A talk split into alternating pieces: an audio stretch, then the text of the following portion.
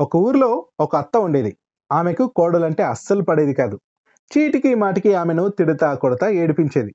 ఒకరోజు తన అత్త తన ఇంటి పెరట్లో ఒక బీర గింజ నాటింది. కొద్ది రోజులకే అది బాగా పెరిగి పెద్దదై కుప్పలు తెప్పలుగా కాయలు కాయసాగింది.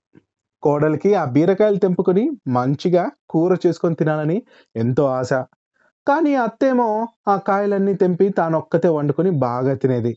మిగిలితే ఎదురింటోళ్ళకో, పక్కింటోళ్ళకో ఇచ్చేదే కానీ కోడలికి మాత్రం ఒక్క ముక్క కూడా పెట్టేది కాదు. ఒకరోజు వాళ్ళ ఇంటికి అత్త చిన్న తమ్ముడు వచ్చి అక్క అక్కా ఈ వారం నా కూతురు పెళ్ళి నువ్వు తప్పకుండా మా ఊరికి రావాలా అని పట్టుబట్టినాడు.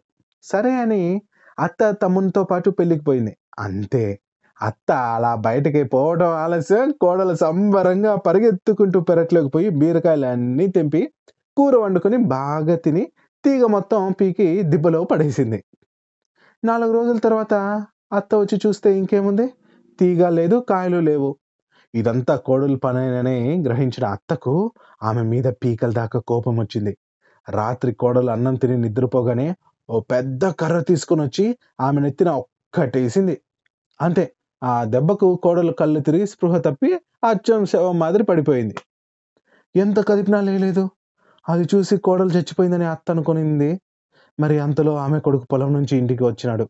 వెంటనే అత్త దొంగ ఏడుపు ఏడుస్తా ఏడుస్తూ రేయ్ నీ పెళ్ళానికి ఏమైందో ఏమో ఎంత పిలిచినా పలకడం లేదు పో పోయి చూడు పో అని చెప్పింది. దాంతో అతను పరిగెత్తుకొని పోయి పెళ్ళాన్ని అటు ఇటు కదిపినాడు. మరి ఎంత కుదిపినా కూడా తను లేకపోయేసరికి గట్టిగా పిలిచినా కూడా లేకపోయేసరికి ఆమె స్పృహలో లేదు కదా అందుకే ఏమీ మాట్లాడలేదు దాంతో వాడు కూడా పెళ్ళాం చచ్చిపోయింది అనుకున్నాడు. ఇద్దరు శవాన్ని తీసుకుపోయి చీకట్లోనే శ్మశానానికి పోయినారు.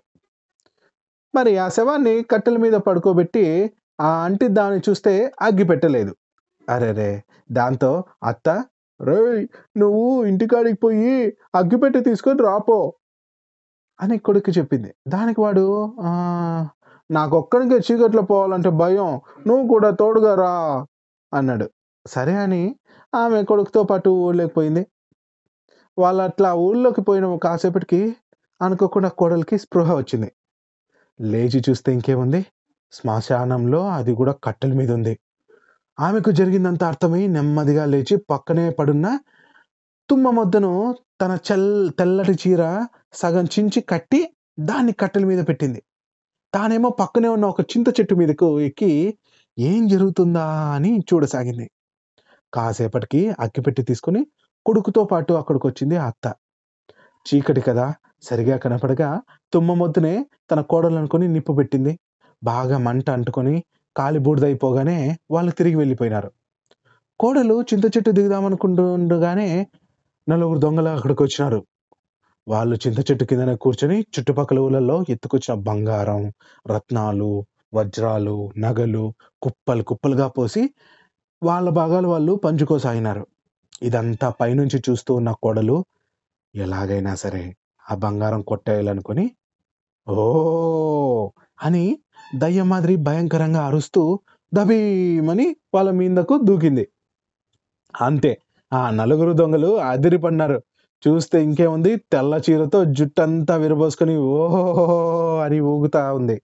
వాళ్ళు వచ్చింది దయ్యమేననుకొని భయంతో గజగజ వణుకుతా ఎక్కడివక్కడ వదిలేసి తలో దిక్కు పారిపోయినారు.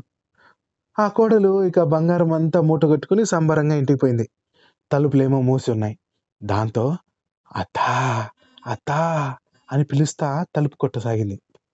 ఎవరబ్బా అని తలుపు తెరిచిన అత్తకు ఎదురుగా కోడలు కనపడేసరికి అమ్మ బాబు ఇది దయ్యమై నన్ను పీక్కు తినడానికే వచ్చింది అనుకుని భయపడి అక్కడికక్కడే గుండె పగిలి దబీమని కింద పడి చచ్చిపోయింది. ఇంకా అలాగే పెండ్లాన్ని చూసి మొగుడు గజగజ గజగజ పైన నుంచి కింద వరకు వణుకుతూ వణుకుతూ ఉంటే ఆమె ఇక పెండ్లాన్ని చూసి నువ్వేం భయపడకు అనేసి జరిగిందంతా చెప్పింది. అప్పుడు అతను అలాగా అని సంబరపడినాడు. ఆమె తెచ్చిన బంగారంతో ఆ అత్తని శ్మశానానికి తీసుకెళ్ళి పనులు కానిచ్చేశారు. హాయిగా పదంతస్తులు మేడ కట్టుకొని హాయిగా బతకసాగారు. అప్పటి నుంచి బీరకాయలు తింటోంది, అన్నీ తింటోంది. ఆ కోడలు హ్యాపీగా బతికేస్తుంది. సో అక్కడ తప్పు చేసిన అత్తేమో అలా జరిగిపోయింది. ఈ తప్పు చేసిన కోడలు అంటే బీరకాయ చెట్టుని పడేసి కాయలు తినేసి అత్తకి తెలియకుండా చేసిన అత్తేమో హ్యాపీగా బతికేస్తుంది. ఏదేమైనప్పటికీ తప్పులు చేయొద్దు. అండ్ హ్యాపీగా ముందుకు కదలండి అనేసి ఈ కథ ద్వారా మనం తెలుసుకోవడం జరిగింది అన్నట్టు ఎస్ మరి కథ నచ్చింది అని అనుకుంటే తప్పకుండా మీ ఫ్రెండ్స్‌కి, రిలేటివ్స్‌కి షేర్ చేయండి. Okay